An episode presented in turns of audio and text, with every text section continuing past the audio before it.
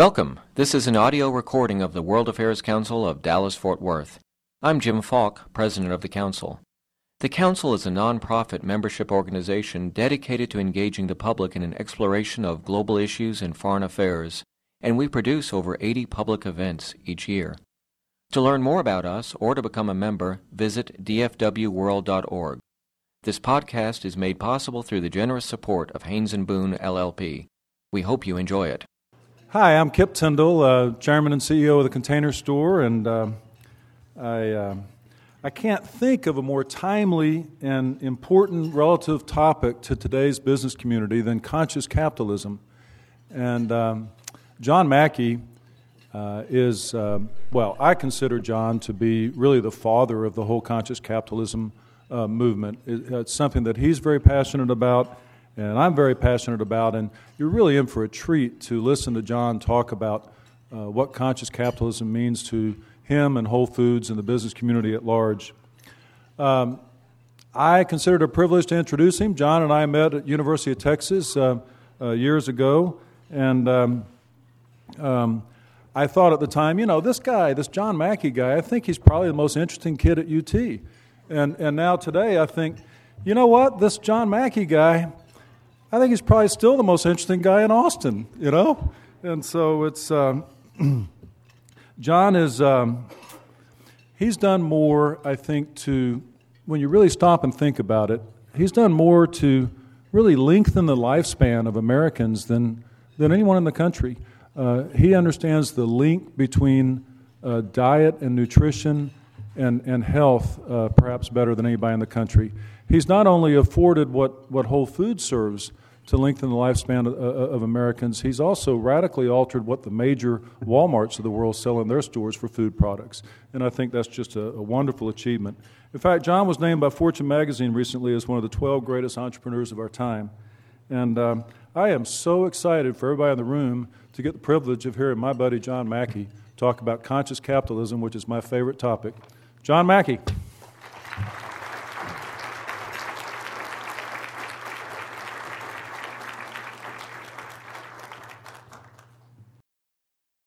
That's, that's an unusual introduction. I've never been called the most interesting person in Austin. I'm very sure when I was 21 years old, I was not particularly interesting at UT.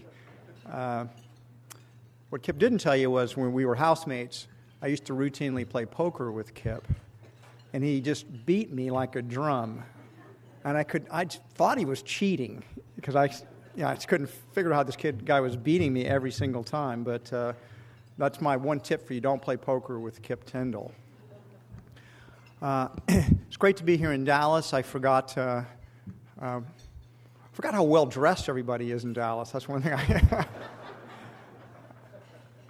yeah, I think Dallas is now better dressed than New York. New York's got a much more casual business culture. Um, but let me talk a little bit about. Uh, well, I'm going to talk about my book, obviously. I'm going to talk about conscious capitalism. Can people hear me okay? Yeah, I'm kind of soft spoken. So, let me just kind of start out by saying I'm like this, I'm a very passionate capitalist. And when we were researching our book, we found out some very interesting things that most people don't know. People do not have any real historical perspective on where the world was before cap- capitalism was invented. Capitalism really got started about 200 years ago, 210, 215 years ago. And consider some fascinating statistics that we discovered in our research. 200 years ago, 85% of everyone alive on the planet Earth lived on less than $1 a day. And that's in today's dollars. 85%. That number has dropped down to 16%. That's 16% too high, but it's remarkable the progress made in 85 years. And there are people looking around the room, there are people here young enough that you'll probably see the end of poverty on the planet Earth, or abject poverty, sometime in the 21st century if we continue to embrace the principles of economic freedom. A second thing, illiteracy. 200 years ago, 90% of the people alive on the planet Earth were illiterate. And that percentage has dropped down to 14%. We will probably also eliminate uh, illiteracy, or you know, except for people that might have reading disabilities sometime also in the 21st century. The average lifespan 200 years ago was the same as it had been for the previous 40,000 years, based on the evidence. It was 30 years. That's how long you could expect to live. 30 years. Today, that's 68 across the world, 78 in the United States, almost 82 in Japan. In outcome after outcome, human beings basically lived in the dirt, in squabble, and life was nasty, brutish, and short. And then capitalism was created. And with the Industrial Revolution, humanity began to lift itself up. So, capitalism has done these amazing things, and yet it has a terrible reputation. It is blamed by the intellectuals. The intellectuals, make no mistake about it, the intellectuals don't like capitalism, and they don't like business people. And you know what? They never have liked business people. If you study the history, you will see the business people have always been held in disdain by both the elites that ran the societies as well as the intellectuals. And there have been almost no exceptions to this, except for a brief period of about 40 years when capitalism first got started. For a little while, the intellectuals embraced it. And then, with Karl Marx and others, the, the old critiques of business people basically being selfish and greedy and exploitative came back into the uh, mainstream consciousness. Um, consider the fact that the people that have mostly engaged in business, a lot of times these were the minorities in a society. In the West, it was the Jews, and in the East, it was the Chinese. These are the most, two most persecuted races in the history of this planet. And the Jews were routinely run out of country after country after country for no better reason than they just became economically successful. They were smart and they worked hard, they educated their kids well, and they got ahead. And that was intolerable. And so they would have to be routinely, occasionally, uh, their property would be stolen and they'd be pushed into some other country. Same thing happened to the Chinese all through the East. In fact, even we're, of course, more familiar with the persecution of the Jews as great business people, but the Chinese persecution has been actually worse. If you study the places in places like uh, Malaysia and Indonesia and Taiwan and Korea, uh, Thailand, uh, Vietnam, the Chinese were the business class. The Chinese were routinely persecuted. So Capitalism and business have created this tremendous uplifting of, of humanity. But you know what the approval rating is of business in the world? I mean, in the United States? Big business has a 19% approval rating, according to Gallup. That means 81% of Americans do not approve of big business. Congress's approval rating is 17%. So business is uh, only slightly better. So, part of the reason we wrote the book Conscious Capitalism is we need to change the narrative that's happened. Business is on the defensive, it is on retreat. Regulations are increasing. The, people don't realize are how high taxes are for business. That, of course, the United States now has the highest corporate in taxes in the entire world. For a long time, we ranked number two behind Japan, but the Japanese cut their uh, corporate taxes below America. So we now stand out as the most highest corporate income taxes.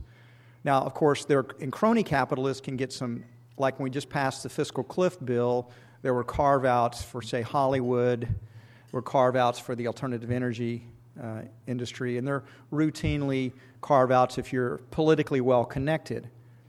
As a grocery retailer, um, Whole Foods is not politically well connected, probably just the opposite, in fact. And so we, of course, pay pretty much the full, full load of taxes. When you, and when you add the state and federal taxes, a company like Whole Foods is at a 41% uh, uh, tax rate. Of course, that's not all the taxes, the only taxes that a business pays. And we did, I did some research for our book, and it was sort of, it was quite interesting that when you start adding the employment taxes together that a business has to pay, when you add property taxes, when you add various excise taxes, I mean, anytime you travel in a city, if you look on your airplane ticket sometime or look at your hotel bill, You see all these different ta- uh, taxes. Every time you get in a taxi, there's all kinds of taxes. And we pay at Whole Foods, we pay more than we pay more in taxes than we actually retain in profits. So we're well over 50% of our profits uh, are now being paid out to taxes. So business is, is one of the most interesting statistics we uncovered was that um, uh, for most of the history of the United States, if you go back 200 years ago, the United States was an economic backwater. We were one of the poorest countries in the world, but we were also one of the freest. We had unprecedented economic freedom. And as a result, over time, tens of millions of immigrants came to the United States to create a better life for themselves. It's really been America's secret. We've had economic freedom. We've allowed immigration of the best and the brightest and the hardest working and the, and the uh, most entrepreneurial people have come over here, and that has helped lift our nation up. For most of our history, we ranked number one in the world in economic freedom, and that's how we lifted ourselves up. As recently as just 13 years ago, the United States on the Economic Freedom Index still ranked number three. We were behind Hong Kong and Singapore, but we were solid number three. You know what we rank today, just 13 years later? Anybody? We've fallen down to number 18. If you want to know why unemployment is at 7.9%, if you want to know why per capita income has declined in the last decade, you don't need to look any further than that statistic. As economic freedom declines in our nation, so does our prosperity. And when economic freedom increases, prosperity increases. That's the essence of our political problem. And economic freedom is being limited because business is so disliked and so mistrusted. I mean, anybody here see the documentary? Really not a documentary, but it pretended to be, uh, called The Corporation? Anybody watch that? Actually, if you're business people, I don't really recommend it unless you want to see how business is despised. But the corporation portrays business as a, corporations are a bunch of sociopaths. They're just running amuck. Basically, a bunch of selfish, greedy bastards. And that's how business is seen by so much America. We can't wait to dump our toxic chemicals in the rivers. And, as, and did you know that over 90% of the murders that you see on television and movies are committed by business men? Very seldom does a businesswoman commit any murders, but um, businessmen commit over 90% of them. Of course, in reality, business people commit less than 1% of all the murders, substantially less than 1% of all the murders, unless your business might be, uh, say, uh, the Sopranos type of business. But of course, the Sopranos is an interesting metaphor because that's how many people see business as a bunch of gangsters. So one of the reasons we wrote this book is we're going to have to recapture the narrative. If we don't want America to decline, if we don't want our economic freedom to continue to go down the toilet, we're going to have to recapture the narrative. Business people are going to have to get off the defensive, and we're going to start, have to start defending the great value creation that business does in this world. Because truly, business people are the value creators. We're the ones that create value, not for a few people. We create value for customers, we create value for our employees. We create value for our suppliers. We create value for our investors. And we create value for the communities that we're in. That's why we subtitled our book, Liberating the Heroic Spirit of Business. So we have to change that narrative. And one of the things we think we need to do is we need to change um, the way business people themselves think about what they're doing. And so in the book, we outline four basic tenets, and the whole book is organized around the four basic tenets of conscious capitalism. So, on the one hand, what is conscious capitalism? Well, it's capitalism done consciously. But then we get beyond that. What does it mean to do it consciously? And we get into the four tenets. The first tenet is, is that every business has the potential to have a higher purpose besides just making money. Now, not that there's anything wrong with making money. Business has to make money in order to exist. But think about it for a moment. Doctors are well compensated, they're one of the highest paid uh, professions in our country. And yet, our doctor's purpose is the doctor's purpose to maximize profits? Is that why they is that is that what they teach in medical school? Not that I've heard. I think doctors' purpose is to heal people. Teachers educate. Architects design buildings, engineers construct things. Journalists may have lost their purpose as well, but theoretically it would be to uncover the truth, not sensationalize random comments a business leader might make from time to time. Uh,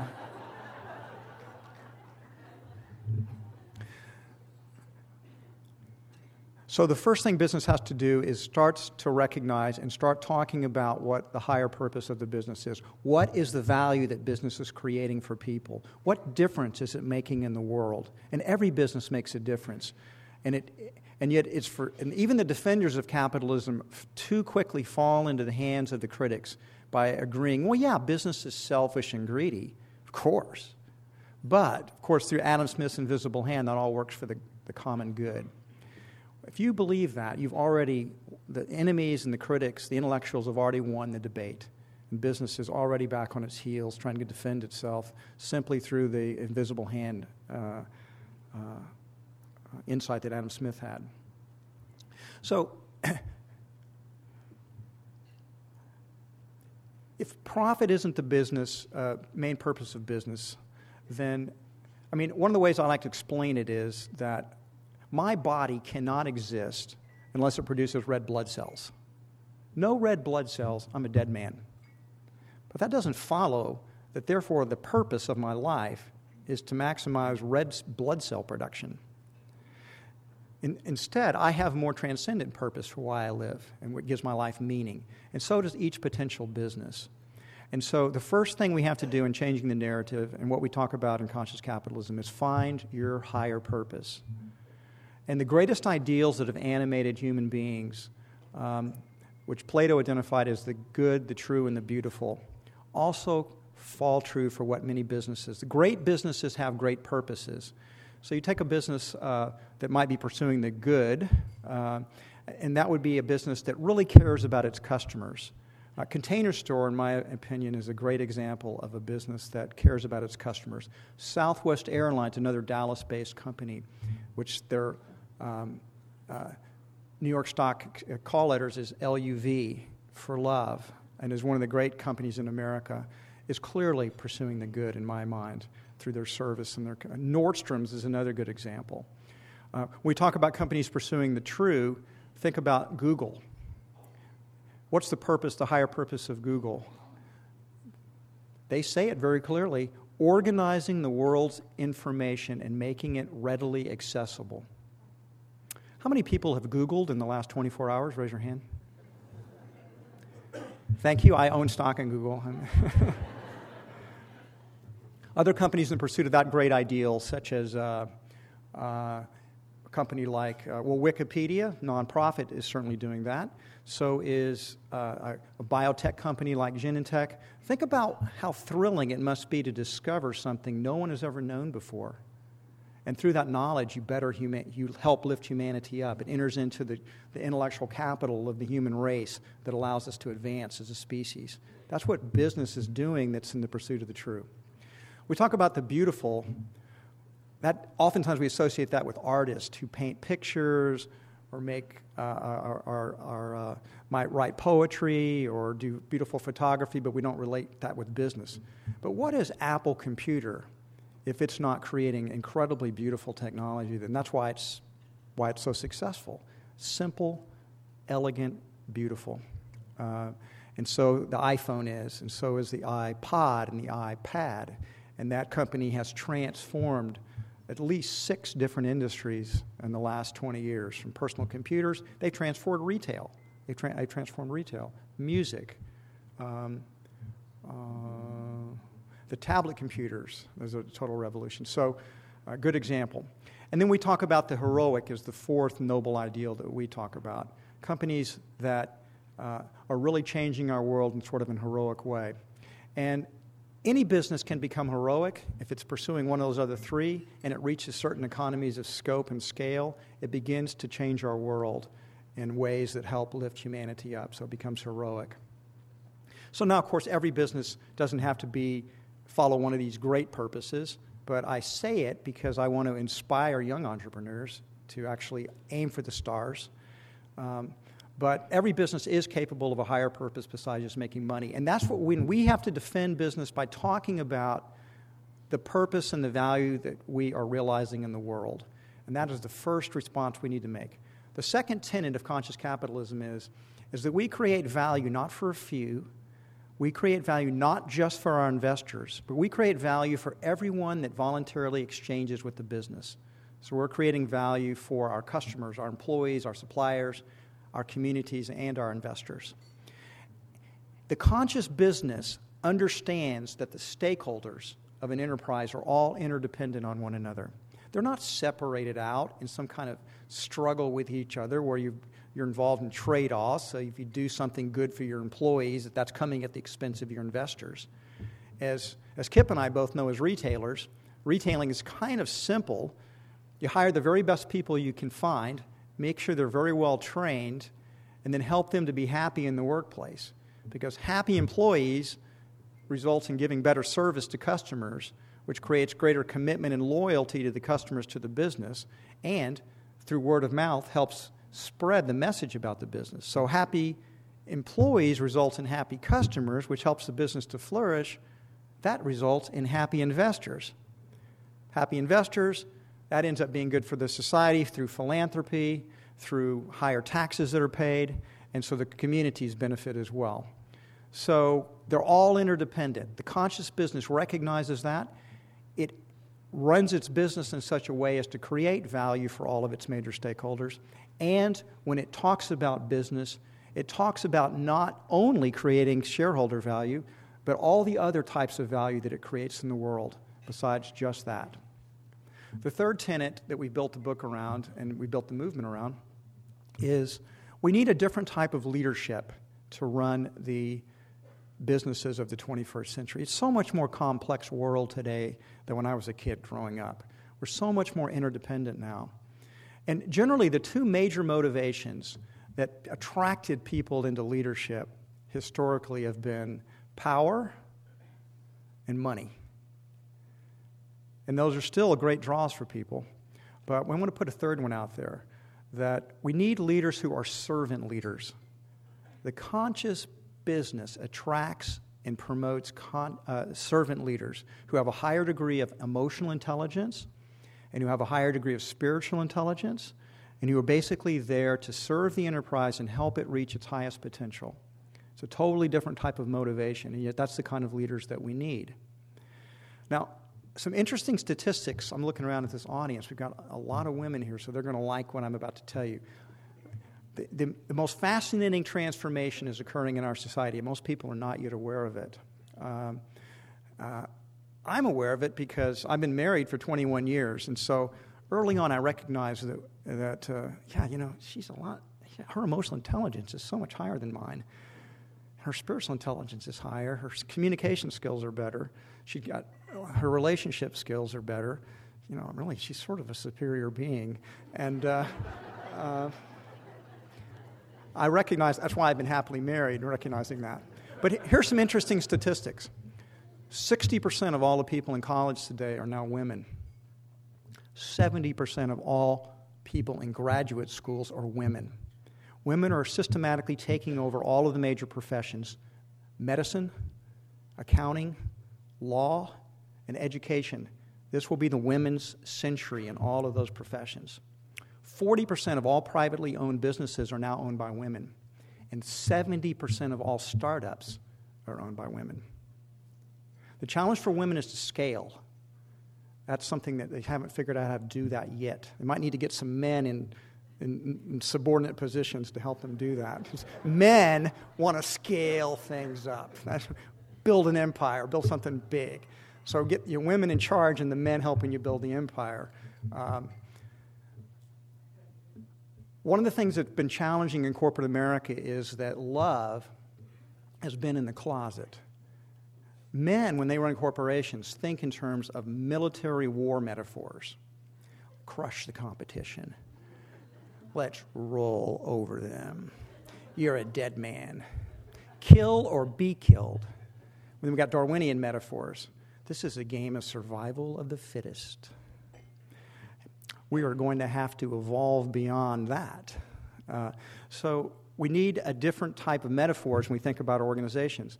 And we need to bring love out of the closet. And women are so much more comfortable honestly because they're more relationship oriented, more have a higher degree of emotional intelligence. Of course, I'm talking in huge generalities, and so some men have very high degree of emotional intelligence, and some women do not. I'm talking about in general, uh, and people know what I'm saying is fundamentally true.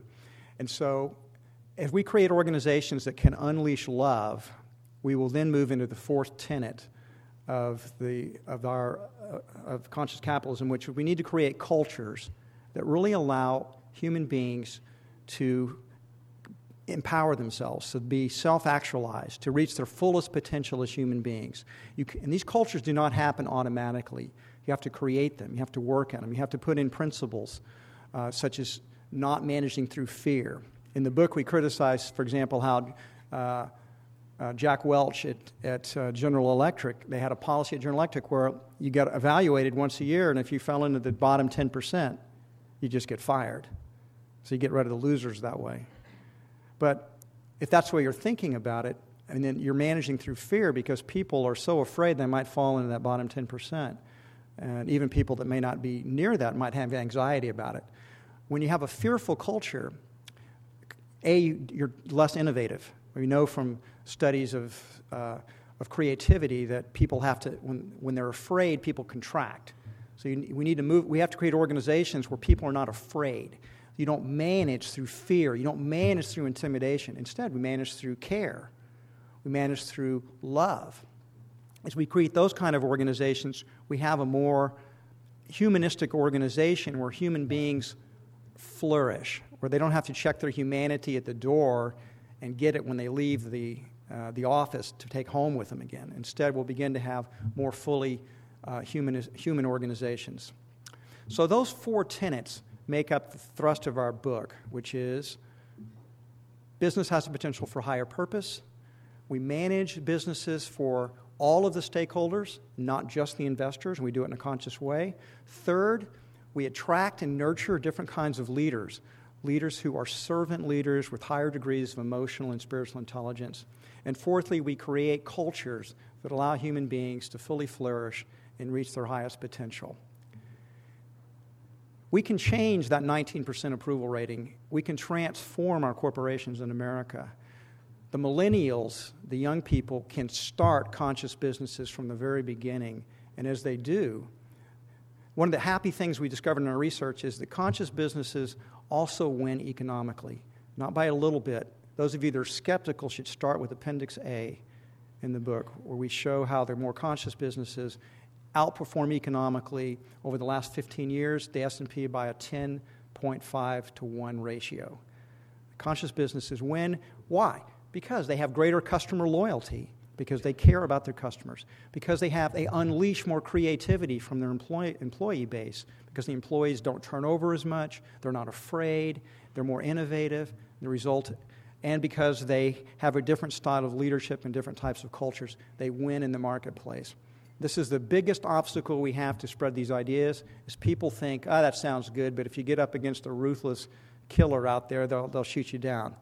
That hasn't been the experience of conscious businesses. In fact, they win in the marketplace, which, by the way, is why I'm absolutely confident that the ideas that we articulate in the book will be seen as common sense 20 or 30 years from now.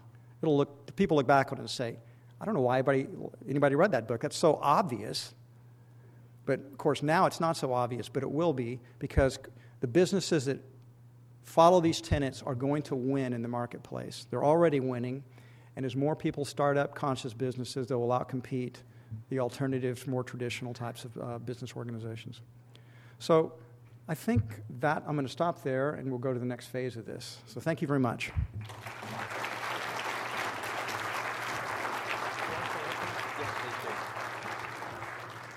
As I mentioned, we have a tradition here to give the first question to a student, and Akil from Jasper High School asks, what do you think about the Wall Street and other bailouts? Is this an issue, and were, were you supportive of bailouts such as the GM? Uh, personally, I was not supportive at all. Um, to me, those are examples of crony capitalism. Uh, the, no way the taxpayer should be picking up the paying for the sins of uh, people who were in Wall Street banks were in many cases they were 40, 50, 100 times to one their debt to equity. They were just gambling and uh, I think they should have been allowed to fail. It would have been, we would have had a very deep recession, perhaps even a, a depression, but the assets would have been bought eventually. Markets would have cleared, and we could have begun our climb back up again on a stronger foundation. You have to understand, nothing has been solved. We have not solved this problem. We have still have un- high unemployment. The Federal Reserve right now is just printing money, trying to keep this whole thing afloat. And uh, we, have, we have some hard times ahead for our country. You're going to be interviewed by three people today, two of which are women, by the way. Lee Cullum and Cheryl uh, will do a great job for you. I'm going to interview. Yeah, I don't like to interview with women. They're a lot more have higher degree of emotional intelligence. I'm, I'm really on the defensive the whole time. So you you can warm up on them, and then I'll get to you later. Uh, you and I met several years ago at Freedom Fest. So I want you to talk about Freedom Fest. Our friends Steve Moore, uh, Steve Forbes, Mark Skousen, et cetera, what that means to you and your philosophy. Secondly, though, you and I have a, someone in common, Don Beck. And so talk a little bit about this, this ability to get higher in the consciousness. And then finally, I guess, Michael Strong and Flow, if you want to throw in some Flow. So Flow Beck and Freedom Fest. Okay. Uh, there'll be no time for no more questions. I'm sorry. Uh, well, Freedom Fest is just a gathering of uh, freedom lovers that occurs in Las Vegas every uh, July. Uh, and uh, so, if you're interested in that, you should potentially look it up. You can Google that. So you can Google Freedom Fest, and you can you can look at the website, so you can learn about that from there. I've enjoyed going there. I won't be there this year. My wife and I are going to go to Africa in July. Of course, Mark Skousen was horrified when, he, when he, he, gets me to speak there for free, right? So uh, he was horrified that I wasn't coming. He said, Can't you change the Africa trip? I said, Well, I could, Mark, but with all due respect, my marriage is more important to me than Freedom Fest. Uh, so, anyway, that's Freedom Fest. Uh, Don Beck uh, uh, wrote a book called Spiral Dynamics. He's actually quoted in our book. Uh, and he just re- he, he, studied under a psychologist named Clare Graves, who basically argues that just like Maslow had a hierarchy of needs, people are familiar with that, Graves had a hierarchy of values. He argued that individuals and societies evolve their values over time. And uh, that's very conscious. Um, I'm very conscious of that. In fact, that's formed some background of a lot of the uh, uh, things I said about in the book about consciousness. So you can, uh, those of you, uh, well, I reference it. It's too hard to explain the theory, so you'll have to do that research on your own. The third one is flow. Flow has morphed into conscious capitalism. So we changed the name of Flow to Conscious Capitalism. We started a bunch of initiatives, but the one people got excited about was Conscious Capitalism. So we changed the whole organization over to Conscious Capitalism. And Michael's been on the board of directors there. And uh, so that's consciouscapitalism.org. Uh, we've got a big, uh, we are trying to start a movement, honestly. And uh, the book is in, in support of that. We've got our first big public event that's going to occur in San Francisco, April 5th and 6th. So you can, you can look that up if you're interested. So that's good. So, next question. Question back there. Other questions? For investors in the crowd, uh, how do you screen or come up with a list of companies, public companies that uh, practice these four tenets? Uh, of course, we don't have any systematic way of doing that yet, and uh, what we did for the initial list was our, my co-author Raj Sisodia had written another book called Firms of Endearment. It was published back in 2006, I think, 2006, 2007, and he identified what he called firms of endearment, companies that were that were loved by all of their stakeholders, loved by their customers, loved by their employees, loved by their investors, loved by their suppliers. Container Store was on that list, Whole Foods was on that list. A lot of the companies that we've identified as conscious were on that list. Turns out those that are loved by one stakeholder uh, tend to be loved by many other stakeholders. They, and so that formed the initial list, and that's the basis for that 10 to 5 to 1 ratio. But what you've raised is a very important question. I do believe we do need to develop screening mechanisms. By the way, consciousness is on a continuum, right? It's not like you're conscious or not conscious. We're all we're all, it's not like you arrive. I mean, I'm more conscious today, for example, than I was five years ago. Heck, I'm more conscious than I was six weeks ago before I uttered one of the F words you're not allowed to utter in our society. But that's helped me make, become more conscious. And uh, So we do need to develop those criteria, and I hope you'll be the one to do it. Thanks for volunteering. We have a question over here. You had a question? Well, I'm a fan. I'm a fan of your store and I'm a fan of you. One of the questions that uh, c- occurs to me is the difference between conscious capitalism and social entrepreneurism. Can you kind of help me with that? Uh, social entrepreneurship, you mean, or, or, or well, um, in a sense, let me make a distinction first between corporate social responsibility and conscious capitalism, which we do in the book, because the first people don't like to create new categories in their minds. So when they first cap- counter a new idea, the first thing you want to do is you try to slot it into a category you've already created. And we don't want to be slotted into the corporate social responsibility. So we actually, very early on in the book, tackle that one and try to explain how we're different than that. Corporate social responsibility basically is just taking the traditional profit centric traditional business model and then grafting onto it uh, uh, a social responsibility or an environmental responsibility department. Generally, a corporation has a CSR department that generally reports up through public relations, and that reports up through marketing. And so a lot, but it doesn't transform the nature of the, of the business. It's still the same type of corporation it was before. It just now has a new department that hopefully will help the brand image of the corporation. So if you hear about that called greenwashing, well, that's why. Because it doesn't, the corporation itself may not make any changes at all. It's still doing the same old stuff, but now they've got this, this corporate social responsibility whose goal is simply to enhance the reputation of the corporation. Now, conscious capitalism takes social responsibility and puts it into the purpose of the business. It makes the community stakeholder and the environmental stakeholder at the center with all the other major stakeholders as to why the business exists in the first place. So to ask whether a conscious business is socially responsibility uh, is socially responsible is sort of ridiculous a question because of course they are. Inherently they are. They don't need a Whole Foods has no CSR department, and the whole company's CSR in a sense. So that's the difference. Now, social entrepreneurship usually refers to entrepreneurs who, who make solving a social problem or social issue their primary goal. Now, that raises an interesting question. Is Whole Foods Market a social entrepreneur type of company or is it some other more traditional entrepreneur type company? Well, our company's market, we have the highest market capitalization of any food retailer in the United States. In fact, last time I looked, it was higher than Kroger and Safeway and SuperValu combined. Uh, but so it looks like we're pretty good from the traditional entrepreneurship. On the other hand, our business exists to fulfill the higher purpose, higher purposes such as healing America.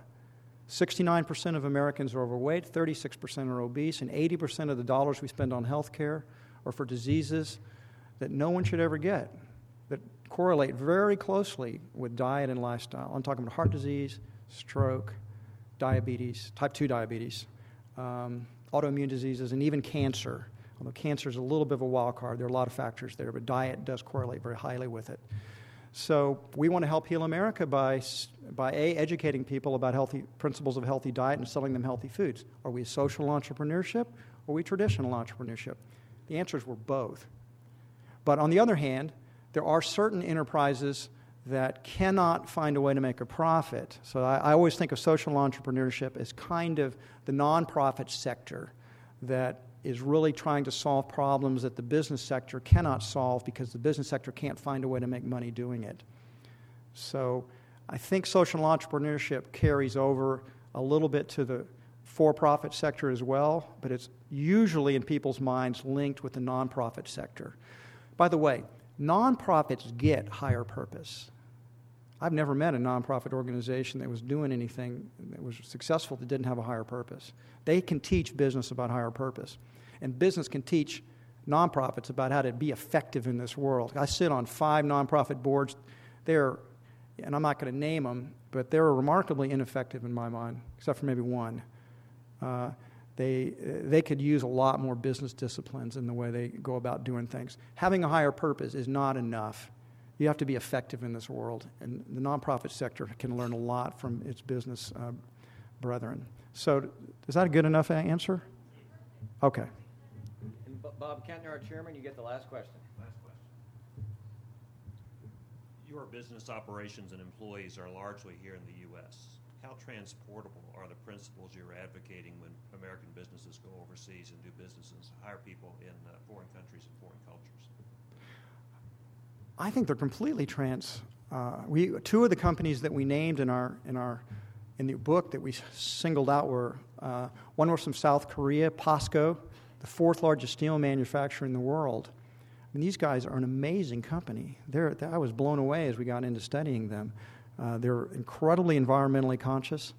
They are they are the only company I know that rivals their commitment to their suppliers is the Container Store. POSCO does amazing things by its suppliers. They care deeply about the people that work for them. Very responsible company, very conscious. And the Tata Group in India, which is well over 100 years of age, which is one of the biggest corporations in India, is sort of an amazing uh, company as well. We document in the book, we tell the story about that, that uh, the massacre that occurred in uh, the Taj uh, Hotel in Bombay, uh, Mumbai. That was a, that was a Tata hotel and I'm not going to retell the story here, but it was, you should, when you read the book, that story, I can't think about it without bringing tears to my mind about how that company responded to that tragedy. It was astounding. Uh, so these principles are timeless principles. They're not American principles. Having a higher purpose, caring about all your stakeholders, servant leadership, and uh, humanistic empowered cultures, that's uh, universal, universally applicable. And uh, I expect to see it universally applied. I'm looking forward in my old age to seeing conscious capitalism spread. Thank you so much for coming today.